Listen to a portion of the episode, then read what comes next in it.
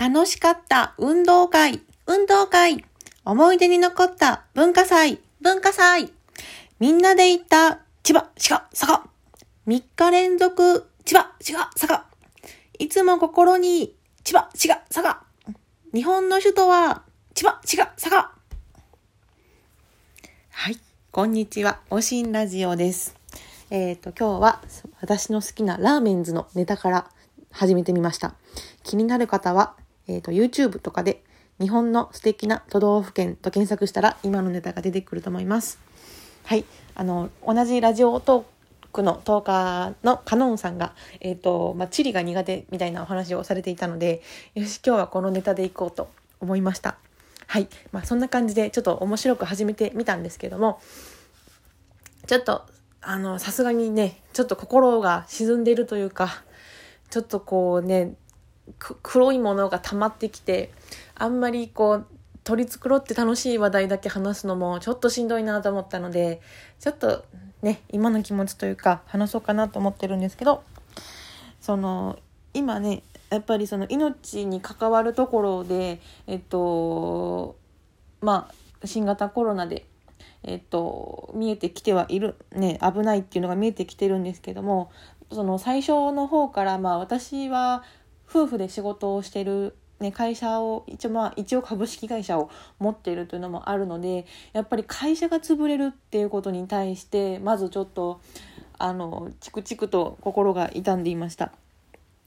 でなんか多分初っ端の方にまず愛知の方の旅館ですねが、ま、破産申告をされてて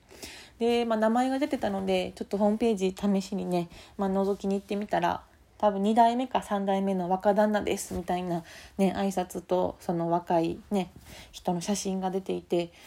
ね、やっぱ盛り上げていこうって思ってこういうまあ宣伝マーケティングというかされてたんだなみたいなのやっぱそういう方の顔を見るとちょなんかねしんどくなってしまうというか、まあ、見に行くなよって話かもしれないんですけどやっぱりその会社っていうとねあの、まあ、特にサラリーマンとかだったらその、ね、商売とか儲けでしょって思うかもしれないんですけどやっぱり会社っていうのもみんないろんな背景があってで、まあ、最初に大きな借り入れしたり、ね、あのであとは利益をちょっとずつ貯めて会社を建てたり車を買ったり道具を買ったりってしてきてるわけでやっぱりそこがなくなるっていうのはちょっと聞く聞いてしまうとしんどいなっていうのがあるんですね。でまあ会社がね一個潰れたからってすぐにその人の人生が終わるわけではないんです、まあ、きちんと破産申告をすればその株式会社だったら別にその会社の負債を個人が負う必要はねたとえ社長であってもないのでやり直すことはもちろんできます。ただ場合によってはえっと、そのね個人と会社法人の責任っていうのは法律的には分けられてるんですけど、まあ、何か大きな借り入れですね元手の資金を借り入れる時に結局個人の名前を連帯保証人とかに書いていると結局個人についてくるんですね。でそういうのもあるしあとは支払いの時に、まあ、手形って言ってあの何ヶ月先に、えっと、これは初めて100万円になりますみたいな手形払いみたいなのがあるんですけどそういうものがそのその自分はちゃんと取引してる相手に渡してもその手形を割って現金化していく時にちょっとねやっぱりいかがわしいというか危ないとこに渡ると結局そのきちんと破産申告とかをしてもうまくいかないこともあるんですね。で私夫の両親は、まあ、そういうことがあってやっぱり一度夜逃げをした経験があります。で、まあ、そんな中で、えっとそのね、会社がなくなっていくのも、ね、すごく心苦しいですしあとは、えっと、関西で行くとあのルミナス神戸っていうあの、まあ、神戸のなんだろう観光といえば結構有名なあのクルーズ船の会社があるんですけどあそこもやっぱりもうねあの破産申告確か出されていてであそこはその同じモザイクからコンチェルトっていうあの音楽を演奏しながら楽しめるクルーズ船の会社が別にあって、まあ、そこが確かまあ買収するというか救済するようなことを言っていたので多分大丈夫だとは思うんですけど。であとは先週の日曜日にたまたまテレビで流れてたのがその観光バスの会社ですね、まあ、当然今ねそんな観光バスの予約なんかあるわけもなくってもう5月もねないですよね今の状況だと。で給料の支払いができないからその、ね、持ってるバスのうち何台かを売るって言って、ね、まあバスも大きい、ね、1台500万ぐらいで売れるって言ってはったかな、まあ、それで何ヶ月かはこいつ投げれるんですけどやっぱその商売道具大事な商売道具を手放すっていうのもやっぱりすごいしんどいと思うんですね。また買い戻そうと思ったら500万では多分手に入らないはずなんです。で、まあ、そういうのとかやっぱりその会社、まあ、もちろんね人が亡くなるのも辛いしその会社がなくなるとかサービスがなくなるとかその日常で当たり前にあるものがなんかこうなくなっていくっていうのは結構ねしんどいなっていうのがあります。でね、その健康面に関してもちょっと気がかりなのは夫の両親ですね、えっと、ま同じ大阪市内で、えっと、別で2人で住んではるんですけどそのお母さんが肺が弱い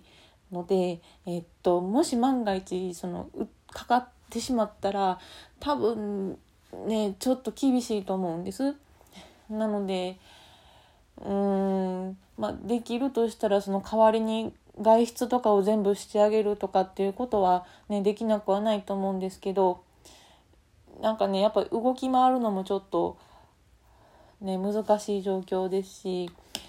もうそこが一番ね身近な人で行くと気がかりかなって思います。はいなのでまあそんな中で今できることっていうとそのねやっぱ国も今正解を出してくれないじゃないですか。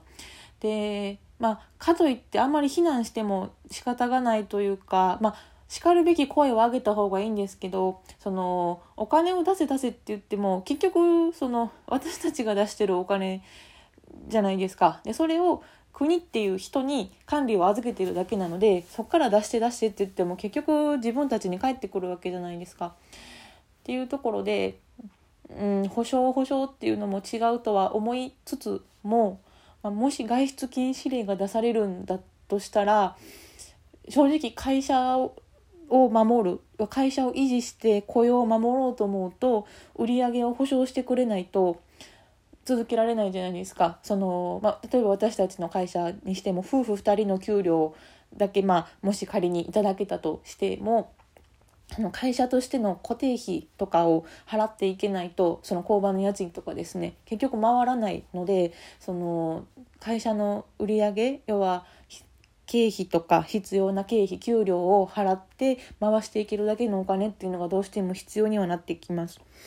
でまあね別に保証じゃなくても借り入れでも何でもできるんですけど、まあ、それをしたところでじゃあそれを返せるの望みがこの先にあるのかって思うともうねやっぱ夫は今のところ全然借り入れっていうところは全く考えてないですね。でまあ現時点では私の会社は制御場のお仕事はありがたいことにお仕事をいただけててでそのもうコロナがあろうがなかろうが23週間先の仕事が見えないっていうのはもう常なので、まあ、正直あんまり、ね、気をもんでも仕方がないので、まあ、あるお仕事をまずはねあのきちんとやって物を収めるしかないかなとまずはできることはそこだと思います。でまあ、その中でうんあの小売りとかね個人のお客さん相手じゃないのでオンラインで何かしたからってすぐそのね制御盤の依頼が来ることってまずないんですね。なんだけども、まあ、何か望みとしてちょっとオンラインの可能性っていうところは、ね、調べながらやってみようかなと思うんですけど、まあ、一番今大事なのはまあ、命を守ることだと思うので、えっと、手洗いうがいですねもう本当にここに尽きると思います。というかねそれ以上、まあ、消毒とかもありますけどまずはね自分が感染したりとかその発症しなくてもキャリアにならないようにっていうところが一番大事だと思います。ねそのやっぱりまずは生きていることが大前提だと思うんです。生きてなかったらね皆さんとお話ししたりね会ったりお会いしたりって何もできなくなっちゃうのでまずはねしろちゃんもラジオトークで言われてた通りしぶとくいきましょう。はい。というわけでもうちょっと今日はね弱音を吐く回になってしまって本当にごめんなさい。最後まで聞いてくれてる人がいたら嬉しいです。あのまたネギをたくさん入れといてもらえたらはい。あの私もまた頑張ろうと思います。ね。もうできることね。頑張ってしぶとく生きていきましょう。はい。ではありがとうございました。ラジオトーク終わります。バイバイ。